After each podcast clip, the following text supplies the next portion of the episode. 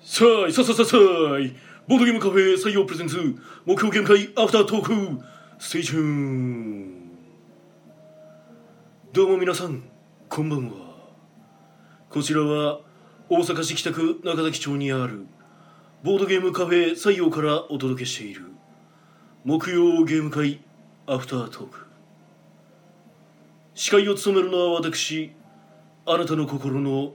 スタートプレイヤー宮野佳代と花たの心の敗北トークンテチロンがお送りいたしますはいよろしくお願いいたしますお願いしますこの配信はボードゲームカフェ採用からお届けしていますはいお疲れ様ですお疲れ様ですえ続くんですねえっとでもいい はい、えー、木曜ゲーム会、えー、本日は、えー、10月ん10月8日8日はい開催だいもう10月かそうです よそうですよそうかはいなんかもう今一10瞬9月です月よ気分やったけど10月か、そうやね8日の213回ですねはい213回213はい、今回は12名の方にお集まりいただきましたありがとうございますありがとうございます遊んだゲームが、えーピノキオの花す猪木の花ボツワ花ナな厄介なゲストたちジリアの秘宝ピクチャーズフォーミュラーデタイタイムムボボムムというわけではいまああの今回ですねあのゲーム作ってるんですっていう方がお二人うんいらしててで、まあ、最初にそのお一人はもう事前にあのゲーム持ち込んでもいいですかっていうことで伺ってたんで、うんまあ、全然別に構いませんよということでうん言ってて、まあ、最初にそれを出したいってことだったんでうん「まあ、そのピノキオの花」っていうゲームを、うんね、やりましてうんうんで、まあ、別の卓ではボツワナかなうんうんやってまして、はい、うんで、まあ、ピノキオの花が終わった後にそのままもう一人の方も、じゃあ私もみたいな感じでうんなんか常に持ち歩いてるっぽいうんジリアの秘宝っていうゲームをうんやりまして、うまあ、的側がこちらのこの2つだけで結構もう10時ぐらいまでかかってましたねんそうね「ピノキオの花」のすぐ後でした、はいジリアンそのままなんか始まって、なんか個人制作ゲーム体験会みたいなのがしたねなんか不思議な感じ でしたねまあ一応ね、まあで参も加者のな方んにかご了盛承りい上たがだっいててたっぽかったからうん良かったんじゃないですか、時々笑い声も出てたんで、うん、そうですねはい、結構盛り上がってる感じでした、はい、でボツワナのタクが、うん、えー終わった後にリクエストで厄介なゲストたちをやりたいってい うことでい最近よう回ってますねこれやまあちょっと話題になりましたかね、うーんあそうなんだえ話題になーっ、てあるのツイッターで「うんその出ます」って出てて、うんそこで売り切れて、うん、はい、で買えないっていう人たちが多い中であそうなんだ楽しいっていうツイートがわーっと上がってたんへで、え割とだからやってみたいっていう方がうん多くてそっかそっかだからまあしばらくはこういうリクエストあるんちゃうかうなんと落ち着いたらまた静かになるかなと でまあでも思い出した頃に出せるぐらいうんのまあねええ、ちょっと説明が大変なんですけどねそうまあ、逆にそういう時じゃないとできないんで、はいはい、ええゲーム会ならではというか、うんはい、で厄介なゲストたちをリクエストでやった後、うんええフォーミュラーデーもこれもリクエストですねおフォーミュラー D、はちょっとやったことないんでやってみたいですということで、うんうんうん、ええ気にはなってたみたいで、へーえまあ、あのす言う言ってみればすごろくゲームなんですけどもうんあのフレーバーと綺麗にマッチしてるんで、うんうんまあ、面白いですねギアチェンジギアチェンジで すね今回誰もあの大破せずに終終わってましたけどねよかっ死にかけてる人いましたけど あの残り1とかでたあのぶつかられたら死ぬみたいな 感じでななってるましほた、どね、はい、うん多分でまあその絵で、えー、とジリアの秘宝が終わった卓の方はた最後タイムボムをそうですねですね時間があと1時間ぐらいでなんか正体隠匿系が好きって言っててああそうなん ですかこれそうよう考えたらあれか先週言ってた人と同じかもしれないですねそれそうですねはい でまあタイムボムをちょっとなる出ほしどてその方タイムボムは初めてへああかな多分、え、うん、そうななんんでかすね説明した気がするのでなるほど初めてやったと思いますでなんかもう一人の方がなんか前にやったけどいまいちピンとこなかったって言ってあほうっほてああそうなんですねって言ってでもなんかその逆になんかもう一回ややってみたいですとか言ってあったから、あじゃあちょっと考えどころというかこんな風に僕は考えながらやってますっていうのを一応まあ説明しつつ僕も入っほうてほうほうやってみました、はいじゃあ結果は結果はまあえっ、とまあタイムポリス側の2連勝あのやっぱりピンとこないですみたいな。あいや多分大丈夫そうやったと思いますよあ一なる応ほど説明した上でまあなんか本人もなんか前やった時なんか午後午前3時半ぐらいにやったみたいなのが あるんで そんな朦朧とした時間に。まああの普通に普通にその体的というかねあの頭的にもしんどい時にやったんちゃうかなっていう、なるほど。まあ今日だから長めのゲームが多かったんで、うんうん、ええ、もう少ないですね。7つしかゲーム回ってない。そうですねで一応まあちょっとここには載ってないですけどあのひっそりカウンター席ではなんかああ宮野さんのテストプレイ僕がのテストプレイが回ってましたけどちょうどお一人だけ余ってた時にね。そうですねあとは一人来た時とかにその人たちでやってもらったり二人用のゲームなんでねはい。トリプルコードまあゲーム会の話はそんなもんですかね。そうね、今日は少ないんでね、もううんさらっとまあや言っていって終わりましたけまあど。そうですねで触れるとすれば、まあ、ピノキオの花、まほうほうあ、ほこちらが今キャンプファイヤーでクラウドファンディングされてるのかなう。なるほど。最近クラファン流行ってるんですかね。うんまあやっぱ販売するイベントとかもちょっと自粛続きやし、はあ、はあはあはあ。ね、なかなか他にもあ例えばあの大門さんとかも今軍師軍略っていうああやクラっフておりァンますね海外の方でやってますねグキラッンクドスタアゲーームタズーでのキックスターターはいはい2人用だったやってかな2人用のゲームであの前にイカラジさんですごい宣伝してておおー大門さんもともとね確かこっちいてはったはずで今どうしてんのかなと思ったらなんか最近こっちにまた帰ってきてはんのかいやーちょっと存じ上げないですねななんか今度なんかちょっと僕の僕の方ですけど、はいなんか今度お会いするんですかお会いする可能性があってああなるほど、うんね、うんいやー、今だから大門さんとこもやし宮野さんも今まさにやってますし、そうですね そのピノキオの花も今うんクラファンやってますしそれぞれプラットフォームが違うのがちょっと面白いなと思って 僕はクラウドファンドですからね、えークラウドファンズキャンプファイヤーキックスターターで、 群雄割拠ですよクラウド えファンディング、ーすごいなと思って大門さんの軍師軍略がなんか僕はちょっと詳しくは見てないあんまりだから僕個人的にあんまり2人ゲームはやらないんですよはあ、はあはなだから僕今回たまたま、まあ、もしは関係ないですけどあの、ええ今日ねあのテストしてもらってたトリプルコードとかはあ、はあ、あれ2人用のゲームですけど本来は僕は作らないはずのものが、うなんかん思いついたから作ってでも昔ライアーマフィアとかまあね作って二人用たでんですよねね作ってたから出してたじゃないですかまあねいや作んないっていうかまあなんか2人用のゲームってね難しほいいや究極言うと簡単なんですけど簡単やから難しいといううはあはかなんかそのゲームを成立させるっていう点では結構簡単なんですよあの勝ちと負けを作ればいいだけなんであうんなのに、えっと、難しいのがまあそれでかつ面白くするかつ納得感があるものをかつまあやっぱ独特のプレイ感を出すとかもうなんかあまあ既存にないようなプレイそ感をう出そうしたそりっうてそいううそうでまあやっぱ既存のね2人用のゲームって言ってやっぱ囲碁オセロ将棋チェス、まあ、あらゆるアブストラクトゲームがあの横に並んできたりもするんどでちらかというとアブストラクトが多い印象ですね、まあまあそうですねランダム性のあるものもありますけどうん、でそれこそトレーディングカードゲームとかね、はいそっち行けば行け行けばそういうのもありますしっていうのでまあ実は割と多種多様にあるから、はあ、はあは逆に言うとなんかそこの市場でっていうのがあんまり僕の中でなかったんですよね。あの2人用ゲームをわざわざ作って言ったら僕フリーランスでゲーム作ってる人間なんで、ええ割とそのゲーム作るっていうのが勝負かけるっていう姿勢になっちゃうんであ、うん、ってなった時にこの2人用ゲームを作っての賞賛が取れないと思ってて。あけどやっぱね見てると大塚さんの「シノミリア」だとかあはいあとは大門さんの「軍師軍略」とかも、まあ、うまくいってるから今ねキックでうんあのとか入ってるんやろうから、まあ、2人用ゲームって需要があるのかしらねまあ、あとか、のー別にそのキックとかじゃないですけどあの、うんウォーチェストとかね海外 のああーなんかあるねあれもめっちゃ人気ですし、みたいですねあれは一回僕もあの箱職人の方が持ってこられて、ほうほうやらせてもらったんですけど、うんいや結構面白かったですああそうなんやあのバックビルドとバックビルドしながら、うんそのバックで引いたやつで駒置いていくんでほうほうほうほう面白かったですよあれはまあランダムでね出てくるいたら駒構築じゃないけどまあその割に負けそうになってもなんとかなったりするんで意外となんかもう僕だいぶ、ぶ 駒やられてて絶望してたんですけどでも勝てたんではああすごいなこれと思ってなるる絶対負けると思ってたと思って ただあ諦めずにずっとやってたらなんとかなったっていう、まうあ、ん諦めたら終わっちゃうんですけど、うんうん二2人ゲームで結構ねもうもうあかんやろこれっていうことになったりするじゃうなんいですか、まあね逆転要素はね一回差がつき出すとちょっともうっていう確かにそこはもう結局あの運要素が入ってなかったらどんどん差が広がっていくんでうんうんうんいやもうこれ無理やろってなるんですけどまあそこは考えますよねあの、えまあ、2人用ゲーム以外でもやっぱ僕は考えますけどただ2人用ゲームにおいても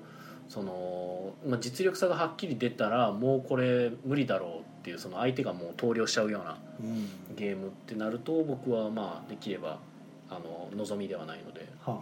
まあ、ありますけどねそういうゲームねその囲碁将棋とかは普通に投了ルールとかもああはあ、るまのあで、そうですねあれはもう完全に実力差がはっきり出るんで、そうまあだから逆に言うとそこの土俵で戦う気がままずないから。はあはってことはまあ実力差のゲームを作るわけじゃないよねとかで2人用ゲームやったらじゃあカップルとかを想定しなあかんのかなとかなんかいろいろ考えに考えた結果としてうんなんかいまいち僕の作るゲームとの反りが合わないなうあんと思って僕のそのなんだろうデザインセンスというかその作りたいゲームの方向性とはいなんかいまいちちょっと合致しにくくて。まあ結構僕がだから心理戦とか好んだりする傾向もあるから2人用の心理戦ってなーとか思ったり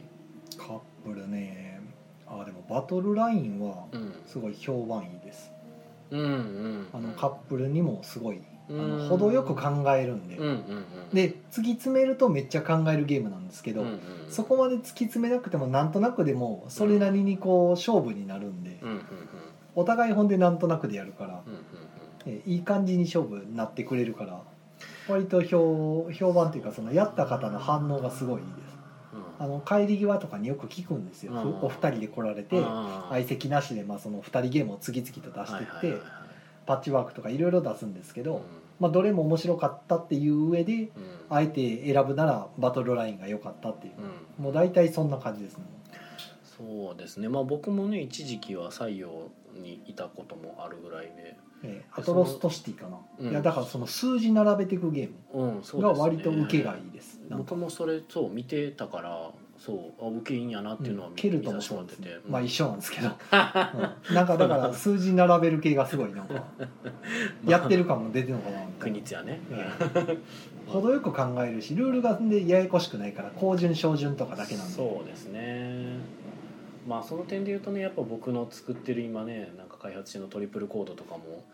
めちゃくちゃ考えるっちゃ考えるし組み合わせとかもあるし、まあ最初にまずカードを覚えないといけないところどうしてもありますそうっねよね簡単とはいえうんなんかああいうのも、まあ、今日やってくれた人たちはねめちゃくちゃテンション上げてくれてましたけど慣れてるってもあるかなそのカード2枚引くっていうのももうよく慣れた行為なんでうん今引くうんあ2枚引くじゃないえー、とチャージ2チャージするやつでしたっけあー2つ取るとかねはいはい3つ取るとかもうんいやー難しいわまあねあの開発中のやつまあ面白いは面白いんで出せたら出したいなと思うんですけどねなかなか僕があの片手間でゲーム作れるレベルになったら出ると思いますうんなるほどただ熱望してくれている人はいるのでねそこはちょっと答えたいんですけどはいコメントいきますかそうですね。はい、えっ、とコメントいただいてありがとうございます。えっ、とあさとさんから、えーこんばんは。こんばんははい、こんばんは。えー、第三、えーこんばんは。一番乗りライブ間に合った。お、お茶ありがとうあ、お茶ありがとうございいます。一番乗りライブ。ます一番乗りライブ間に合ったおってことはあさとさんとのバチバチの戦争が今ここで私の方が早かった戦争が2人同時に来たんですよあなるほどねそうか勝利を分かち合うんですよあなるほどタイタイブレイクなしではい 最近の流行り、 えー流行りや流行りばんちゃんえーっと毎日お疲れ様ですクラウドファンディング達成おめでとうございますおお茶差し入れありがとうございますあありがとうございます今、えー、60万突破でしたっけはいそうですねクラウドファンディングの方は50万円を目標にさせていただいてて達成しましたので、まあ、今そのプラス10万でストレッチゴールの1段階目が解禁された状態ですね月が70万ですね目指せそうですね70万円で、まあ、皆さんあんまり望まれないかもしれないんですけどあの新キャラが解放されますなるほどちょっとねあの今回解放された新キャラは可愛い見た目なのでいいんですけど次解放されるのはちょっとおっさんなのでおっさんかうんちょっとその参加その道の方には受けがいいかもしれないんですが ねえなんかなかなかムクつけきおっさんが解放されてしまうの であれなんかなと思いつつもまあでもねリオさんのイラストやからねやっぱどこかこう味があるというかね、はいそのキャラクターとしては魅力的なやつが出てくるんでぜひぜひって感じですね。えー森下ななさんお疲れ様です。おはい疲れ様です。えー、ノースゲームさんお疲れ様ですはいお疲れ様ですえー、大ちゃんフォーミュラ D いいなーっていいでしょもう実はやったことないですよねう。あ、そうなんですか。うん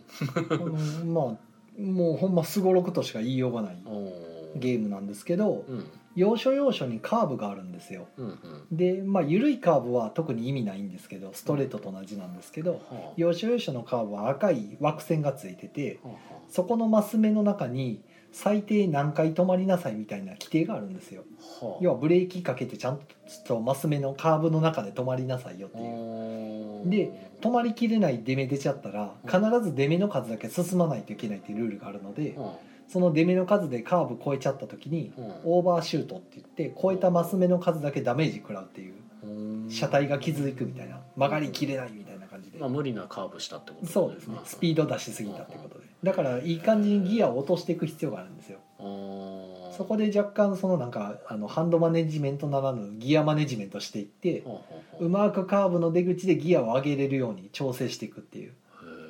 でギアっていうのが1から6速まであってうんうん自分の番が来たら1速だけ上げるかうんもしくは2から41から4速下げるかっていうのが選べるんですようんうん下げる時は一気に下げれるんですよ、うんうんうんね、危ないと思ったらガッと下げればいいんですけどそこでダメージ若干ペナルティとしてダメージ食らうんですけど、うん下げすぎると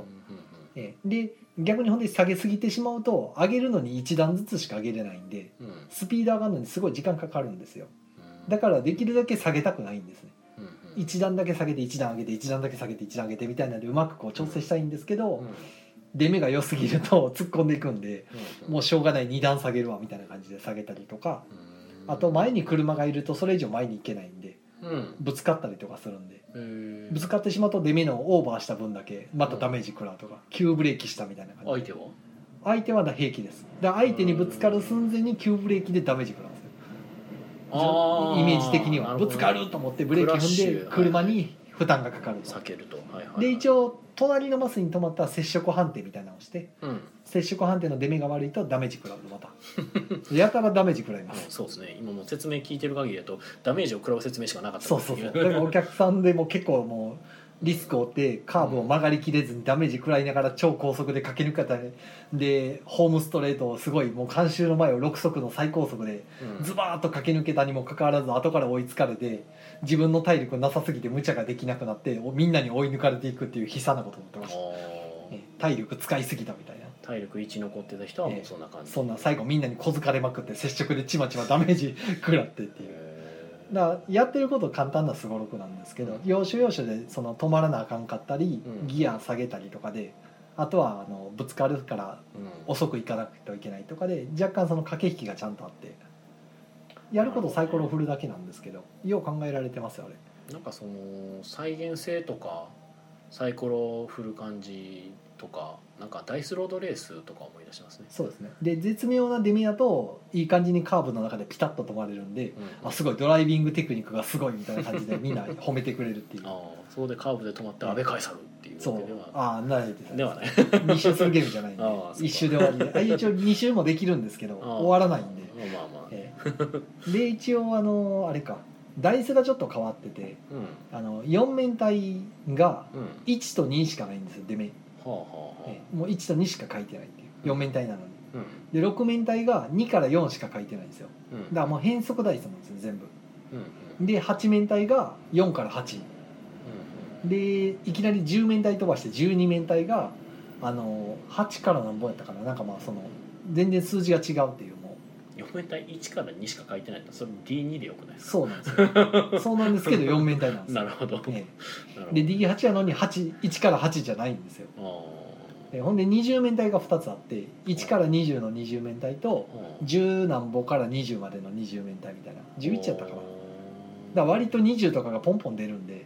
行きす過ぎみたいになっちゃうっていうあでギア6まで行くともう21から30まで出るっていうああ最低21進むんで ああああむちゃくちゃやねこの30面体っていうような生き主義なわけですね、 「生きしび」ってやったら「缶曲がれない」ってやったらであーはみ出した」って なって爆発するっていうはみ出るそんな感じの。なるほどね、もうフォーミュラ D してたはずが途中からあのムタノボルの F になってくんで もう命削って走るしかないみたいなああなるほどなそういうゲーそムうないんうでゲームすねね大体僕は一周せずに爆発 しますあのリスク取りすぎて、ああ、えー曲がりきれずに最後のコーナーでもう爆死みたいななるほ「どさよなら炎上エグゾーストヒートするわけですねはい、」いや楽しいゲームですよだからまあ今日7人でやりましたからねフォーミュラ出でたねで大体最初に説明してる時に言うのがあの最初こう車並べた時に うんあのカメラ拙者で撮るとすごいいい感じの写真が撮れるんでうんうんスタート前にどうぞみたいなあと曲がってる最中とかにこう拙者で撮るとすごくいい感じの絵が撮れるんでどうぞみたいな感じで映えが割と映えるゲームなんで、ええー、困りあるですもんねあれね、えー、細か可愛くてなんかちょっとリアルなんで、うんうんはい、あだって六つ折りのボード2枚つなげるとかなかなかないですよーすごいでかいもんねめっちゃでかいですよエルフェンランド2枚つなげてるもんですからすごいなはいえっ、とコメントを頂いいてるんでねえっ、と読みますよ森下なずなさん、えー、2人用ゲームは人を集めなくてもいいのでコロナ禍でも遊びやすいかもしれませんねですねあーそうやな。いやどうなんやろうななんか2人用ゲームをするモチベーション、うん2人用ゲームで遊びたいってなる状況とかが、まあ、悲しいことに僕はあんまり想定できないのでうん作りづらいなあるほどの恋人とやる、えー奥さんとやるもうそういうのは一切ないので僕はうん分からんのよな難しいなだから僕は作るのは相手を殺そうとするゲームしか出な いそう2人用のゲームで相手を殺そうとするって物騒なうんそうもうもう2人でやるってなったらもう殺し合いしか ないうんダメじゃない二ですそうか2人見えませでんよそれは愛を育むとかいう発想はもうほとんどないダメじゃないですうんダメだねちょっとそういうところなのなはいえーっとコメント青魚さんこんばんはこんばんはあお茶ありがとうございますおお茶飲もうと僕もよいしょ久しぶりに飲んだえー、小村田こまさんこんばんは今日寒いっすねあー寒あ寒いっすねか、寒急いっすに寒なりましたね、うーん寒いねもう衣替えやなと思って、僕上着長袖着てきましたもん今日、うん、まあ、その下は半袖なんですけどいやもうほんま寒いうん布寒団がいるそうねちょ霊感もっとしまわんとなえー、あさとさん「えバチボコに戦えばいいんですか?」シュッシュおここいにつもいつも戦ってそうおそうかあさとさんには刺さるかもしれないですね ななるほたどだ残念ながら僕の作ってるゲームは大体三条馬さんに激刺さりするゲームが多いのでなるほどどうなんでしょうねあさとさんと三条馬さんでトリプルコードを僕の2人用のゲームをやってもらったらどうなるのかどうなんでしょう三条さんのテンションがみるみるうちに上がっていくのは僕は見えるんですけ どそうなんかなんとなくテンションが三条さんがテンション上げてくれるツボみたいなのはなんとなくこう最近感じてる逆に浅田さんがどんどん温度下がっていくかもしそうれないああもう分からんとか言っ ていやーそうならんようにしたいそこですけどね難しいなゲーム作るのはい、えー、青魚さん「フォーミュラ D、えーダイヤマネジメントがあタイヤマネジメントあタイヤマネジメントが大事ってことは本物のレースと同じですねとそうなんですよ今回やったのはもうあのフォーミュラ D はあの簡単なルールの方でうんもう車体の体力みたいなだけなんですよ、でボードひっくり返すとうんうん個人ボードをひっくり返すと、ギアとかサスペンションとかタイヤとかそれぞれにそのゲージがあって、うんあの壊れていくようになってるっていうで選手あの乗るうん乗る選手ドライバーもこいっぱいあってああステータスが決まるっていうそういうことかドライバーのライフもあってって言いいや出いすやがいやなるほどドライバーは一緒に死ぬだけやからああもう1年経ああつもうあれかあの死ぬことが前提の話なんですね、っていうのがあったんですけどそっちになると若干ルールが増えるんで、うんもう今回はもうシンプルななるほどね曲がりきれんかったらダメージ食らうみたいな割とシンプルなルールではいはいはいやってましたねへーあタイヤが死んだりもするわけですねえピットとかあるんですかいやだから長くやろうと思ったら2周とかにするとピットインもあります、あへえだからいろいろでボードも 6, 6枚のそのろうん六つ折りのボードも裏返すと市街,、市街地になっててうーんあの街の中で分かれ道あったりとか、へートントンネルがあったりとかはあちょっと変わったコースになっててへだえから拡張も多分コース出てたはずやからはあまあまあすごいねなんかなんやろすごろくにし、うん、豪華なすごろくですね金かけてんねいや面白いですよ凝ってるしうんうんギアもちゃんと動かすんですごいギアチェンジしてる感がすごい出るんうで、んうんうんシフトレバーあるんですね あれシフトレバーで合ってましたねシフトレバーうん スそう車乗らんからな俺 一応乗れるんですよ、一応、はういん、ペーパーですけどペーパーまあでも乗ったら乗ったでなんか乗れるなと毎回思うんでなんか、うん、その乗れなかったら乗れなくなるってことはあんまり僕の中ではない感うじです、んなんか自転車に近い感覚はあは久しぶりやからなんか感覚ないなと思うけど乗れるっていうはいえーっとコメントえーっとあささん、えーリアルファイトの方なら勝てそうなんですけどね」うんおそうかまあそこはもう三条馬さんご愁傷様ということで、 はいまあ冥福を祈りますはいその返しもどうなるのはい まあゲーム会の話はこんなとこですかねそうですね珍しくなんかちゃんとゲーム会の話をした気がすゲーム会の話というかまあフォーミュラ D の話を終始してるいたや気ももうしまゲーすムけど会ですよ、まあね、うんうちゃんとした気がすそうね、はいさあなんか告知とかあります今日もあの死ぬほど通常回なんで多分るこのまま終わりそうですけどさっと終わったらいいんじゃないですか、うんたまにはこれが普通やったんですけどね おかしいそうなやねそうやね、うん、確かに、えねー、と今週は、えー朝ごいたある時です先週は臨時やったんですけど今週は普通の朝ごいたです、なるほ結ど局だから3週は朝ごいたやったんですよね、うんうんうんえー朝ごいたある時でテレ会で来週の水曜は水曜ごいたでしょうおかげさまで満席になりましたありがとうございますなるほどすごいでねからえーっとテラフォーミングマーズ会がまだまだ空きがあるのでなるほどまだまだ気がある、あと2人かなうんはい火星開拓者ありますのでよかったらお待ちしてますはい、あとはまあそんなとこかなうん月末にドラスレ会があるんでまだ準備中ってとこで、うんツイプラが出てないんですけど、うんうん出たらまあよろしくお願いします今回特別バージョンであのハロウィンなんでおまたあーの主催の人が頑張ってハロウィンバージョンを作ってくると思いますなるほどコスプレしてくるどうやろう なはいハロウィンかもうそんな時期かまあやなんかしたことないですけどねハロウィンって言ってああまあね、ん確かになせやな僕ハロウィンってなんか何もやらへんな別に、うんで宮野さん告知ははい告知ですかまあ一応そうですねまあ告知しときたいこととしてはえーっとクラウドファンディング現在、はい、頑張ってやっておりますかな、えーもしも勇者がいるのならというゲームのクラウドファンディングをやっていて一応50万円の目標支援支援を50万円いただいたらあのーまあ、達成ということで、えー商品化するとあいいもうそしてそれはもう約束されてはいおかげさまで商品化は達成しましてということはもう遠慮なくポチってくれていいよと、そうですねまああの必ずあの必ず届くとはい、ポチっていただければ、まあ、比較的お安い値段かなぐらいの値段でおお届けできると思いますし、まあ、クラウドファンディングが豪華になればなるほどその製品版の方の中身が、まあ、具体的に言うとキャラクターが増えていくとうんでゲームの内容としては7種類のキャラクターカードを使って遊ぶだけなんですけどその7種類のキャラクターカードを、まあ、差し替えて遊べるようになるとうんだ今最近い直近で解放された、えー、と陽気な盗賊はいはい、なんかはもともと入っている愉快な道家かとえー入れ替えてなるほ遊べるようになっておりますので、はい、あの全く違ったプレイ感、まあ、そもそも愉快な道家自体がものすごくゲームに影響をもたらす効果を持っているのであの一回遊んでもらうとねもうひたすらみんな道家の文句を言い始めるっていう 道家がいるせいでってみんな言い始めるどのなるでほ。どまあ、その動機がいるせいでって思う方はもう盗賊を入れていただいていやちょっとプレイ内容が早く知りたいとかです ねクラファン見てる方はうーんまあカード選んで出していくだけなんででそれで効果が発動してっていうだけなんですけどねだからなんか詳細なことって言われてもっていうのもちょっ とあるんですけど ルールがもう何にも出せない感じですルールがというか遊び方を書いてで効果を書いたので、はあはあはあまあ、ここから読み解いてもらえないかなとも思ったんですけなどるほど詳細なやつを書くまあ僕はだからゲームの詳細なやつを書ければと思いつつ今、まあ、用意はしてるんですけど、はあはあなんかできるかなと思って。なるほただ僕自身はそのねアートデザイナーではないから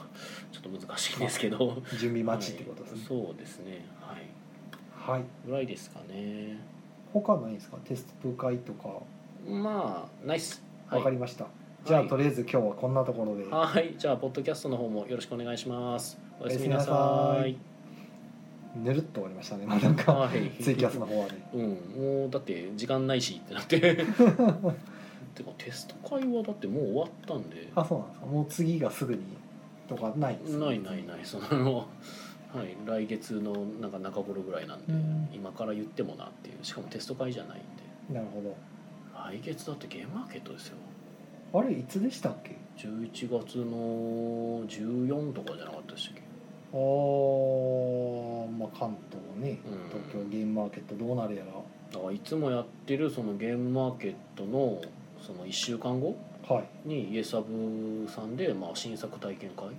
あやるんですねをやってましたからそのまあ定例に習ってはあまたやろうかなっていう感じですね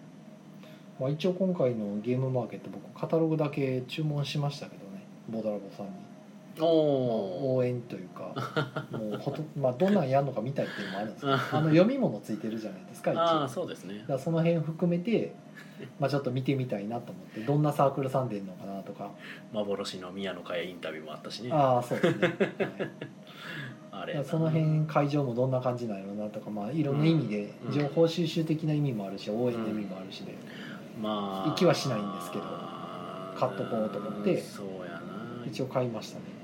若干下世話な話っちゃ下世話な話かもしれないですけどまあ珍しいですからね確かにねあの、うんちょっとこういう環境でゲームマーケットするってなったらどうなるんやろうっていうのをそのカタログから読み取ってみるとかねうんそれはまあ、あとどんな新作でんねやろうとか、うん、それがね気になるやつとかあったら今度そのうん、また市場に出てくる時に買おうかなと思うんでまあ、そんなとこかなうん、まあ大体でも辞退したとこも多そうでしたけどね今回いやだからどんだけ残ってんねやろうなとう思っんて、それもね見れるしねうんいろんな意味で怖いです ねなんか下手したら大阪がないかもしれないしああどうなんでしょうねまあ怖がっとってもしゃあないしまあとりあえずなるようにしかならんのでうんまああんまり期待しすぎもせずまあかといって別に変に諦めたりせもしもせず まあまあまあややれる限りあるあるやれがままことをですねそうそうそう、ええそうクラウドファンディングの件もねそうなんかさっきゲームの内容をもっと載せた方がいいんじゃないかって話出てたじゃないですか、はあれもいや難しくて正直ほゲームの内容をえっとまあできればあそこに載せたくないんですよあほうの長いっていうかあのでかいというかなんかうめっちゃ場所取らないといけないからなんかよくあの PDF でルール公開してるっていうのまあねそういうふうな形よくあるパターンでですリンク貼ってでやってもいいんかな大体のボードゲームはルール公開されてるイメージがありますけどねうーんそうなんですよねまあただななんか正直それがどうなんやろうっていうのがほうほう正直だから僕が結構やっぱ買う側っていうかあの支援する側に回った時のことを結構やっぱ考えて動くことが多いんですよ。僕は買う時は大体ルール見て考える方ですね、うーんまあそもそもどんなゲームかがわからないってなるんで、どんなゲームかを僕は書いてるっていう過程だったんでおこういうゲームですっていうので、うん、あシンプルな感じなんやなっていうので読み取ってもらってだからなんていうかねそう逆に言うとなんかマニュアルからじゃあどれほど読み解けるのかっていうのが若干疑問だったんですそのマニュアルっていうかむしろ現時点マニュアルはまだちょっとできてないというかそもそもカードデザインとあかー GTP ができてないからまあまあその辺は別の問題としてもそうはいだったらじゃあマニュアルは載せることはまあできないよああねまあっそてれなはるねんで、ってなったら代替物を僕はじゃあ作るかとかになってきた時にそれをじゃあそのままあそこにあそのクラウドファンディングのページにドンって載せるとうんまあ冗長になるんで上長にめっちゃなるし別リンク貼るしかないですそねうなんですよえであの今現時点でクラウドファンディングストレッチゴール達成して上に伸びていくような形になってるのもはいちょっとどうなんかなと思ってる節があるんで、はやっぱ初めて見る人にしたらあの基本の説明がどんどん下に流れてまあっまてある状態なんで,、ああれ勝手に出てくるんですかゴールするといや上がってんじゃないですよ僕が出してるんですなよほただ出さないわけにもいかないでしょどまあそううんそうやからじゃあやるしかないけどでもどんどん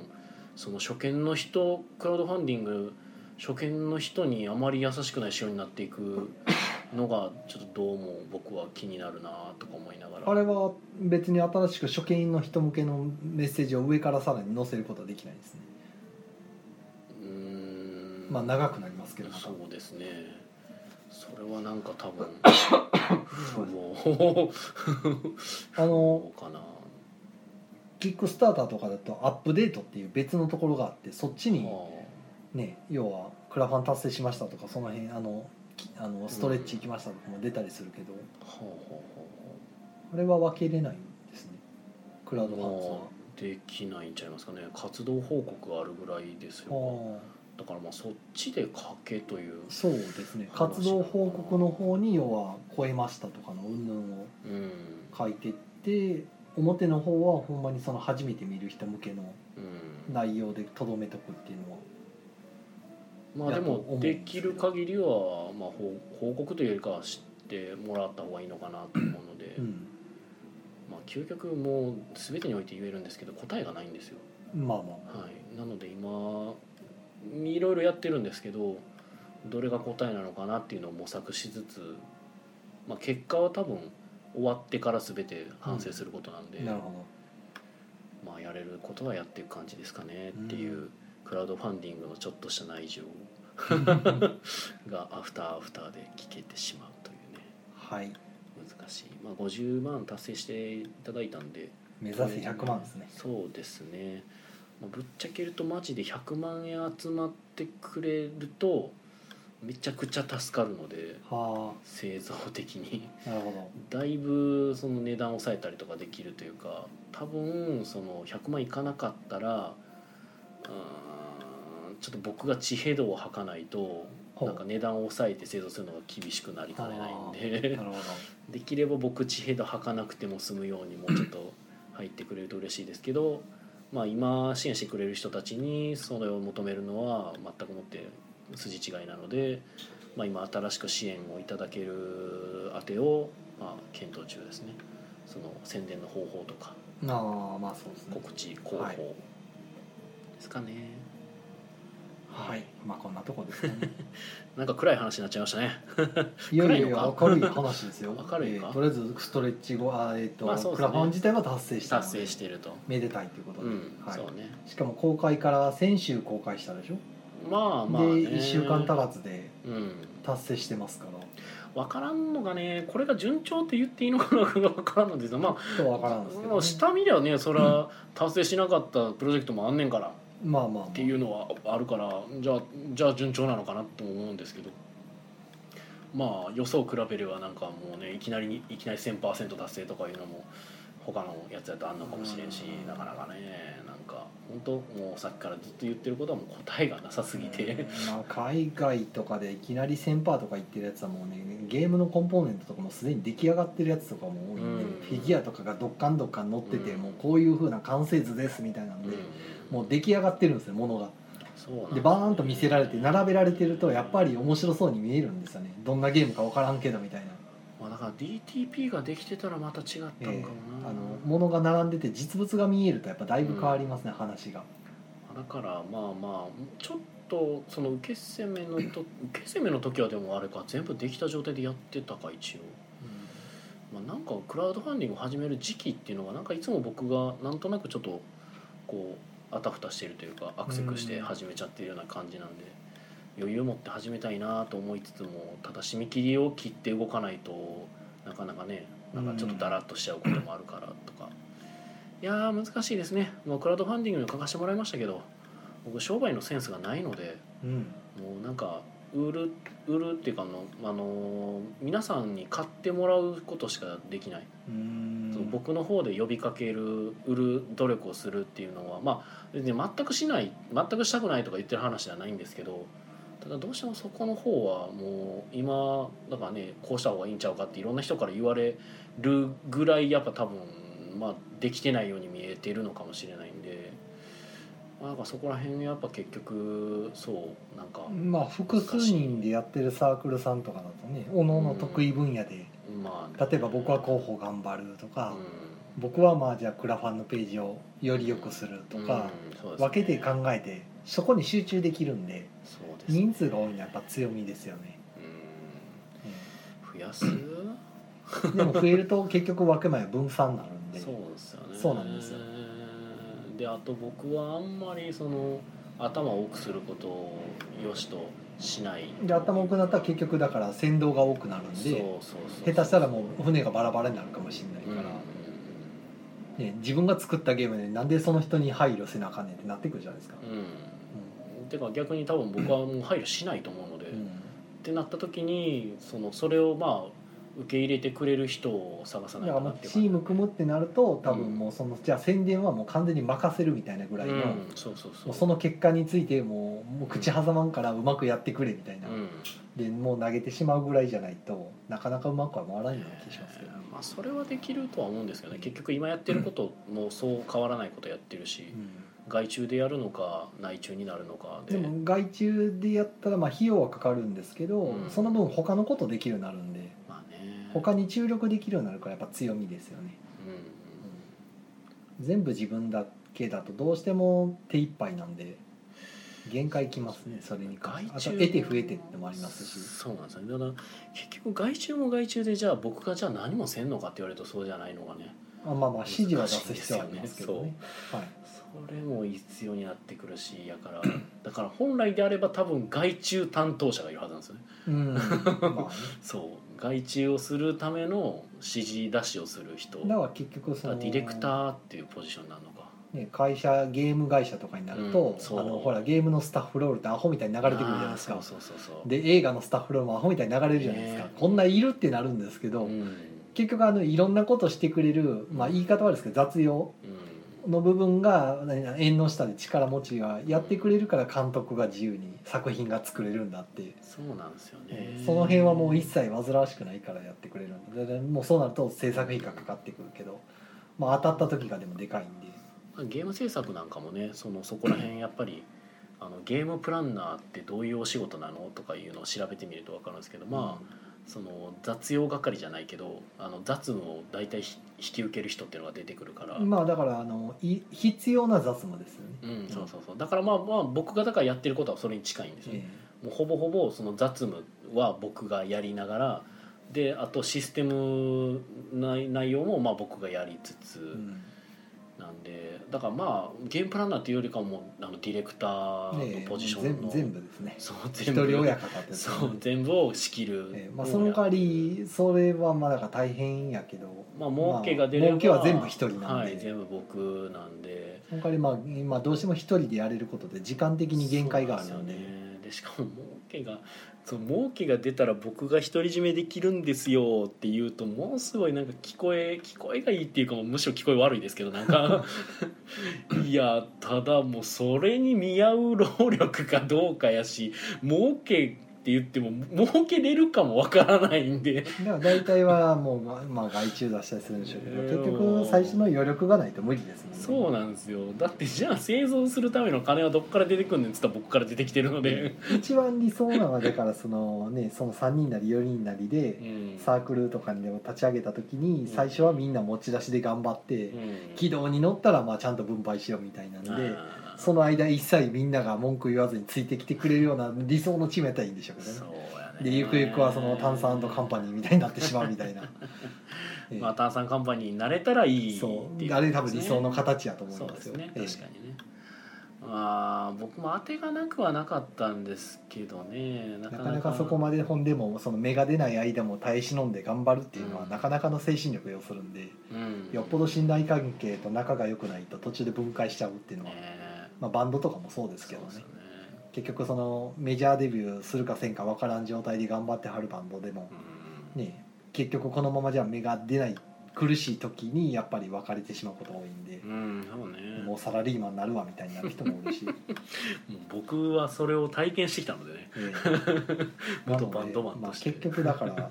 見てきたからなどこまで我慢できるかですよねそうそうまあ、まあでも僕はでもバンド時代はあれでしたけどねどっちかっていうとあの緩衝材ポジションだったんで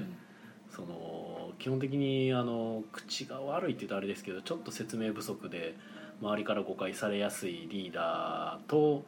あの他のメンツをまあつなぐポジションだったんで僕はあがはあだからっていうかそいつと僕が仲良かったんでああなるほどリーダーとそうリーダーと僕が友達でで他2人はどっちかっていうとその音楽バンドやるバンドメンバー募集って感じで入ってきた人あたあちじゃだかあとらりあえず音楽で食ってきたいみた いな食ってきたそこまでの志あったから分かんないけど、まあ、とりあえずそのまあまああのもともと音楽やってて後から入っあの僕らのとこに入ってくるっていう感じで入ってきてるから。そうそう僕とあのリーダーは連れあの連れ合いやったから、はいはいはい全然普通にあの意思疎通ができたけどいやー難しいですねうーんまあね数が増えたらどうしてもねえ難しいですよいやーもうそろそろあれですねもう採用起業化してモブプラス部門作りますか宝くじ当たったら考えますよ僕はとりあえずあの最近もよく宝くじ当たらんかなんか口癖なんですけどあの宝くじ当たったらまず僕豪遊しないですからねもうとりあえずあまあのねテナント借りようってなるんですよとりあえずこの場所をとりあえず置いとい て、うんいいあの中崎町のどっかこうビルのいいところのテナント探して、うんまあ、家の近所ですね要は、はいはいはい、はい、2階か2階2フロアぐらいを借りてうんもう片方にデリカフェ花さんを呼び込 んでボードゲームカフェをやってもらいつつ飯も出せるよみたいな遊びカフェみたいな感じですねあー専属スタッフにしますねなるほどうまい飯も出すよみたいなもうスタッフも増やしますよおーえもうそれこそもう上の階になんかモブゲームズ入ってもいいですよあー僕昼間から悠々とやってきてご飯食べてうん犬の散歩行く んでまあ犬も来ますだからあーそうですねあ夢のようや採用はそのままなんですかだからいやそのそっちが借り入れてちゃんと立ち上がったらこっちを引き払うっていう、あ採用も入るってことですかあだから採用がそっちに移転みたいな感じでできたら最高ですねっていう夢物語ですねなるほどね えーいいこっじちゃなのいでビすかルがねもう長あの結構な築年数めちゃくちゃ長いんでそうねちょっと老朽化とかが来てるもんね、もうかなり長いんでう、あんまりよろしくないんですよんうんえうえんまあディスカバリーさんとか立もね地条件自体は言うことないんですけどあのうるさくしても文句言われへんしあのちょっと裏手でひっそりしてる感じなんで悪くはないんですけど建物の問題っていうのはそのやっぱディスカバリーさんが結構、そうですねディスカバリーゲームムズさんが2回追い出されてましたねね 古すぎるからっていうので そうそううちもだからそれはありえない話じゃない、うんそうよねなった時にじゃあ今すぐここで中崎町でそんなすぐ見つかったら見つからないんで、うんそうなると多分1回倉庫借りてうんボードゲームそこに全部掘り込んでってなるんで、うんで見つからんかったらもうやめるみたいになるからなんかそれ畳むしかないみたいなど、っかで見たなあね、ジェリカフェかなかなかそうなるとうん相当大変ですね、なんかジェリカフェの新宿が一回移転するんでしたっけかなんかでなんかジェリカフェの新宿店は移転うんやったかなかったか水道橋店がまだ店になるんでしたっけなあっあたんででししたたっっけけそれはちょっと僕は分かんないけど、は新宿店は一回なんかそうでしたねなんかその一回移転かなんかでやあのやめるというか一回終わるから、まあポジテなィブんか閉店みたいなそのボードゲームを一回倉庫に移すみたいなのをはいはいはいどっかで言ってて、あやっぱそういうのあるんやな大変そうやなと思大って変いでたすんよでねそうなったらねこんな550 560個近くあるボードゲームをいきなり動かせ言われたってえー、ってなる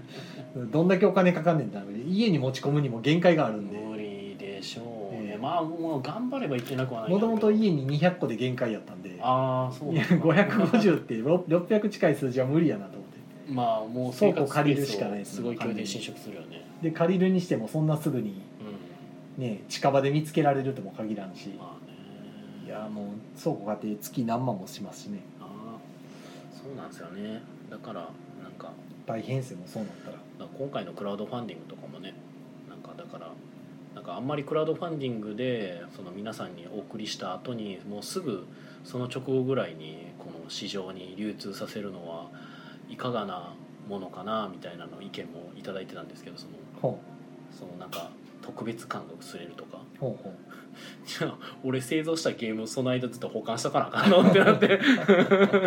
うまあ出したらいいんじゃないですかそれはきついねんけどなそうで今言った保管料がって話なんで多分ね作るとしたら多分1000単位で作ることになるんで、ねえって考えると1ヶ月2ヶ月じゃあ俺保管しとくのにお金がまたかかってせっかくクラウドファンディングで支援してもらったのにまた余分なお金かかってっていう意味ないですねそうねクラウドファンディングの趣旨はねその僕が今回作ったゲーム面白いって自信があるからみんなに盛り上げてもらってそのみんな多くの人にちょっと手に取ってほしいっていう、まあ、名目やったんでそれでなんか俺の特別感が薄れるやんけとか言う人もまあおらんじゃろうと ちょっと甘えた視線かもしれないですけど、まあ、そういうのでやっていこうかなと思ってるんですけどねだからなんかゲームマーケット大阪とかも間に合うんやったらもう持ってこうかなとかね、考え中ですわまあでも先ほど言ってた通りあんのかみたいなのは ありますけどうんまあねいやでいもや結ー構宝くじが当たったらな宮さんのゲーム もね片っ端から作るんですけどねもう採用ゲームズでも何でもいいからもう名前何でもいいですねそれよりも僕てちゃんさんのゲーム商品化したよ、あもうそれもできます ねうん僕どっちかっていうとそっちの方狙億ってます億単位で当たったらね豪華ゲストで書いていただきますよ、ねこれアフターアフターこれこのままちょっと取り留めなくなるけどいいかな大丈夫かなああやめましょうかそろやそろめとくいやなんかうそれこそてちゃんさんのゲーム商品化する話とかもちょっとすると多 分んいやもう別にする気ないですけど話いやする話っていうかそのまあこれもだから宝くじの話ですよああそうう、ん言うたらねええ宝くじの話、ね、そう手帳さんのゲームが今大体人数かける30分でしたっけ大体一人にうん30大分、体今風の言い方すると一人そう30そ分うで今ねあの初のおもげ作ってそれがなんかすごいよくできているというかいい感じで回るゲームになってて僕はめっちゃ気に入ってるんですけどなんか楽しくなってますねうんい異世界酒場で成り上がりでしたっけかっこ仮確かそんな感じもうタイトルもわからんようになって きたけど、まあ、結局ファンタジー世界で酒場運営してでクエストにぎ、えー、と冒険者を派遣するだからあのなんかね自分の酒場がまああの酒場兼なんかクエストの斡旋だかあらのぼえっ、と国があってうん国がギルドに、要は冒険者っていうフリーターがいるから、うんあいつらなんとかしろって言うから、うんじゃあギルドハローワークじゃないですか、うんうんハローワークがじゃあ市民たちのこうね商人とかが困りごととかの厄介ごと、うんまあ、いわゆるクエストって呼ばれるものを集めて、でもギルドって一つしかないんで、うんうんじゃあこのたくさん集まった仕事どうしようそうだあのうんいっぱいある酒場に仲介してもらおうみたいな感じでうんうんうんだから酒場が言ってみりゃあの紹介所みたいなもんですよ、まあ、そうですよねはい結構お仕事紹介所みたいなファンタジーの、まあ、それこそ TRPG とかかもやし、まあ、それこそ僕らがよく見るそのアニメとかはいはいでもなんかギルドそのクエストを受けに行く冒険者たちがクエストを受けに行く場所ってえなんか飲食とかも普通に提供してるようなイメージまあありますもんね。そうですねそうそうえまあそいつら、らにご飯も食わせつつ、うんうん、あの寝泊まりもさせつつお仕事も斡旋することで、まああうんうのんフリーターが暴れることもなく職に 就くと、ね、あのすごいリアリティのある話ですけ どまあねそういうゲームでで酒場はそうすることで、まあ、うんギルドから仲介手数料をもらいつつ、うんまあ、評判を上げていこうっていう、まあ、勝利点ですねいわゆるうんまあそうですそんね。な感じの、まあゲームフレーバーが結構効いてててかもうで8割フレーバーで作ったようなゲームですからねうんほとんどただその稀有なのがやっぱフレーバー効いてるのにあのシステム面がきっちり作り込まれてるんで僕はあれはすごく出来がいいものだと思ってるのでそうですねはいなんか、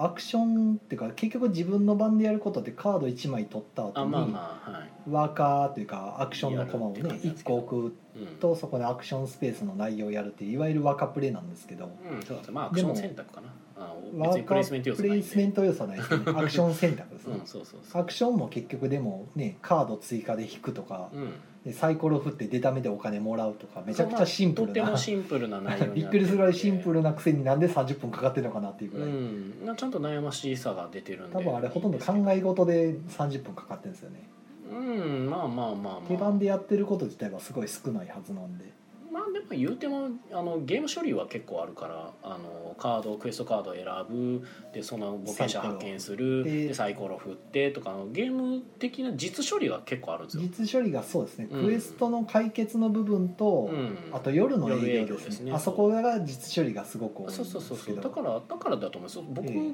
だから逆に言うと僕だってあんまり考えずにやるまあたまに考えてますけど、考えずにやってるから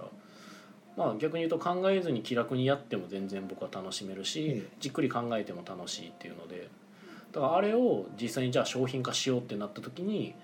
こう話が出てくるのが僕がさっき2人を作らない理由と同じ話になってはくあるんはであはすよ。重芸を作って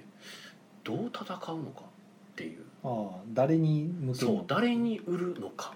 まああのゲームに関して言うならもうん、うターゲット層はっきりしてるんで RPG ユーザもうー TRPG ユーザーですねうん実際にツイッターでちらっとそのテストプレイ楽しいとか話で投げるたびに割と反応してるのがやっぱりあ見てますそれ TRPG ユーザーの方あーがそうかそうか引用とかでうんうんすごい気になるとかを言ってるのを見るとうんやっぱそっちの層に刺さるんだなっていう俺ちょっとおもろかったのがあの異世界ギルドマスターズってあるじゃないですかはいはいあれの関係者とかあその六ファン角の鉛筆さんそう六角鉛筆 さんはい反応されてそうま六し角鉛た筆筆さん自身も反応してくれてるし、あのそのファンの方も反応してはって、やっぱ刺さるんですようんであれだけ見たら多分仮にだからその作りますって言ってクラファン立てたら、うんある程度は多分集まるのはもう分かるんですけど、まあそうやろなだからクラファンかなただ問題やるんやはったらその制作費まともにあれ考えると、うんまずダイスが最低36個いりますとあの4面体うん6面体8面体10面体12面体が6個ずうんついりますとあとお金トークンが、うんうんね、1502550ぐらいはいりますとまあまあねそうですねであのワーカーの駒が3つずつ4人分とうんあとは、えー、とトークンが15個うんが4人分で60個のトークうんンでもう個人ボード4枚うんでから大判のボードが多分1枚 で地図1枚あとカードが150枚ってなってくるんでもうもうちょっとなっていうそれをってなったら多分箱の大きさも今ちょうど仮の箱で A4 ファイルサイズの箱に収めてますけど、うん多分だから7,000円か8,000円クラスのうん大きさの箱に収めてうん実売も多分それぐらいの値段で出すような2時間級やから A4 ファイルで A4 ファイルサイズ A4 サイズのブリーフケースに今入ってるんです今入ってますねうん綺麗に収まっただボードになるともうちょっと厚み出るからまあまあまあそうそうそうだから多分普通のうん8,000円クラスの大箱そこまでいきます多分なるんちゃう中箱かなぐらいで収まりませんどうでしょうねボードが多分広くしないと入りきらないんで要素があのカード並べるところと、まあでもある程度折ったりとかで、うん、四つ折りになるでしょうけどゾンビタワーのボードとかもあれ結構でかいけどあれで入あっいてるけじゃなるいですかかなどうやろうなちょっとわかんないですけど意外と多分いけんちゃうかなとは僕思グいレますタンぐらいの大きさになるかなと思ってるんですいけどやー逆にそこまではでかならんと思いますよああらの今現時点でやってる限りでボードの広さってグレタンのボードより全然ちっちゃいでしょ、まあまあまあ、うんそうそうそうあれまあでも、まあ、グレタンのボードはでかいっていうのはありますけど、はいまあとかを考えるととクラウドフまあァそンデれィングぐらいの価格帯でじゃあクラファンで制作費集めますってなったら、相当集めなあかんのでうんうんうーんで100部ってわけにいかんでしょうし、まあ多分200万ぐらい欲しいですね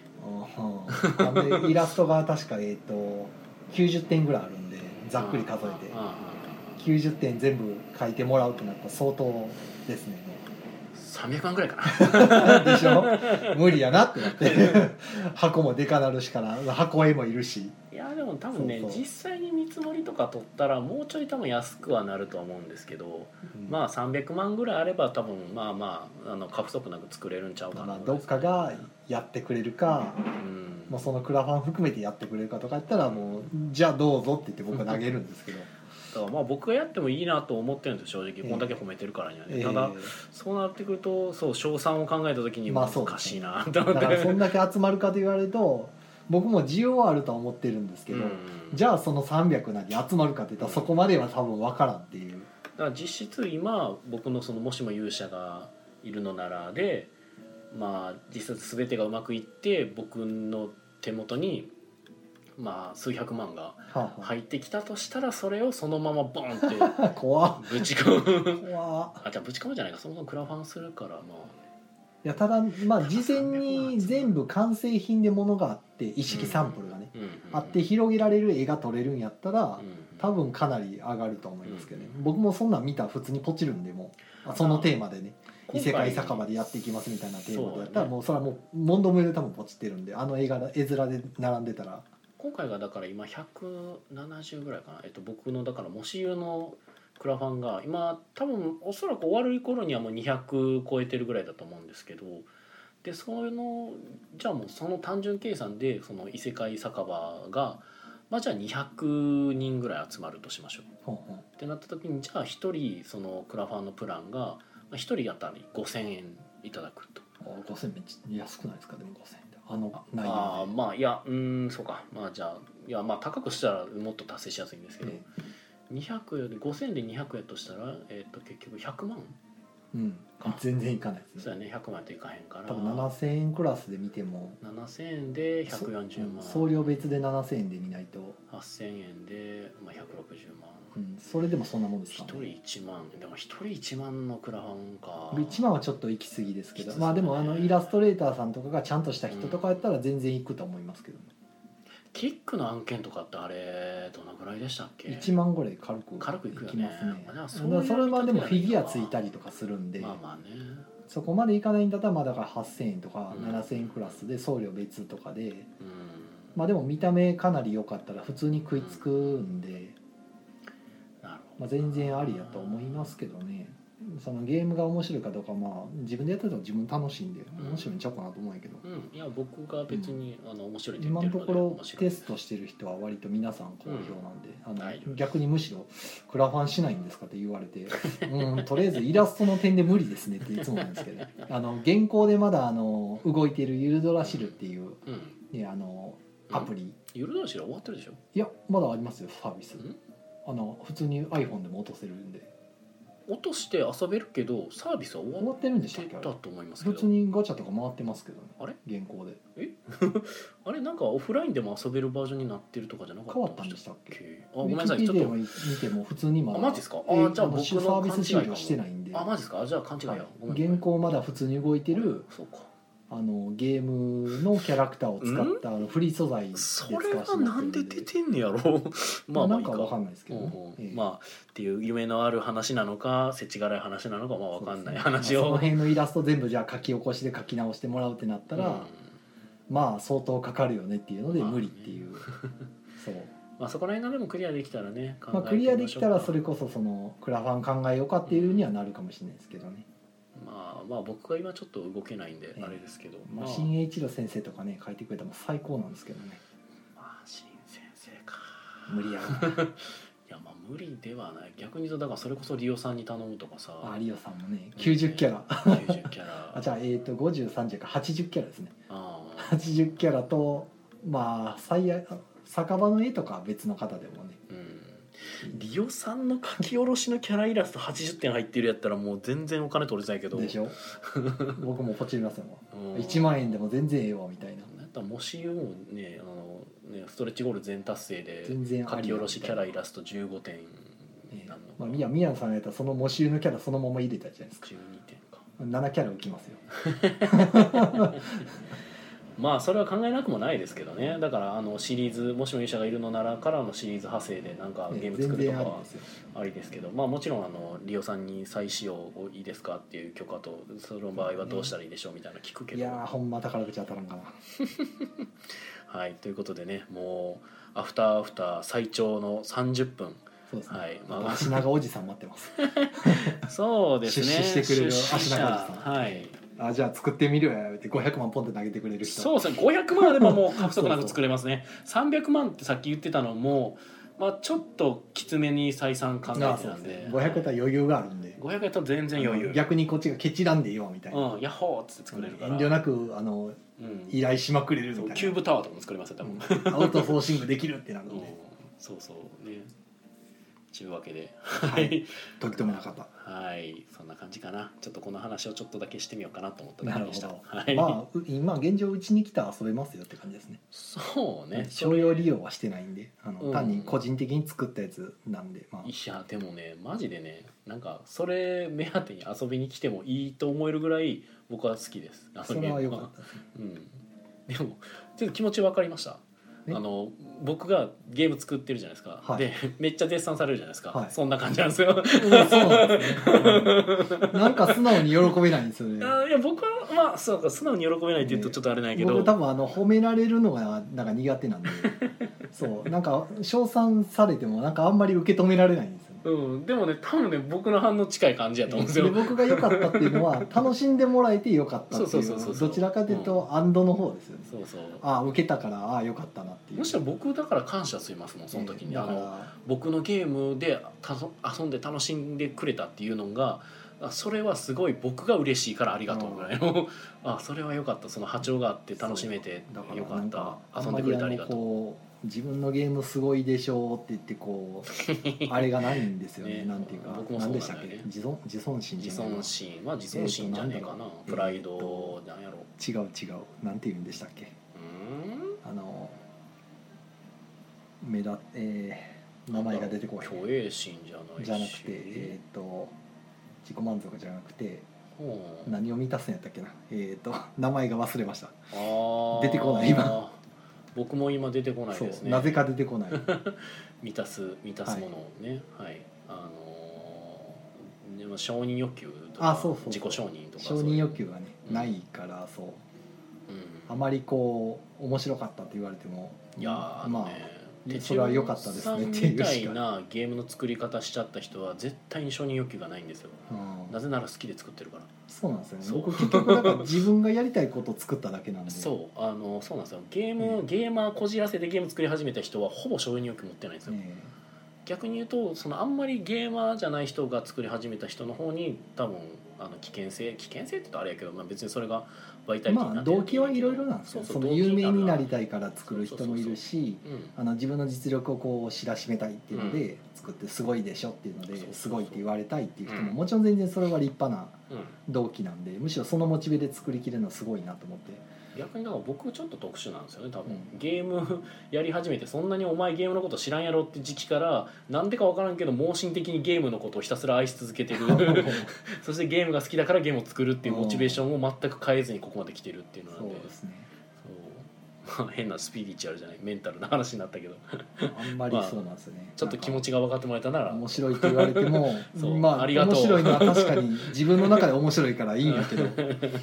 いいんやけどっていう感じですねなんか「でしょゲヘヘ」みたいなにはちょっとならへんのが、特にあの火曜日とかのねテストプレイの時とかにも出したらあのお一人めちゃくちゃ気に入ってる人がいあて、そうね、帰る時間ギリギリまでなんかも う一もう一ターンだけやるとか言ってうそこまで好きかとか思って、うん、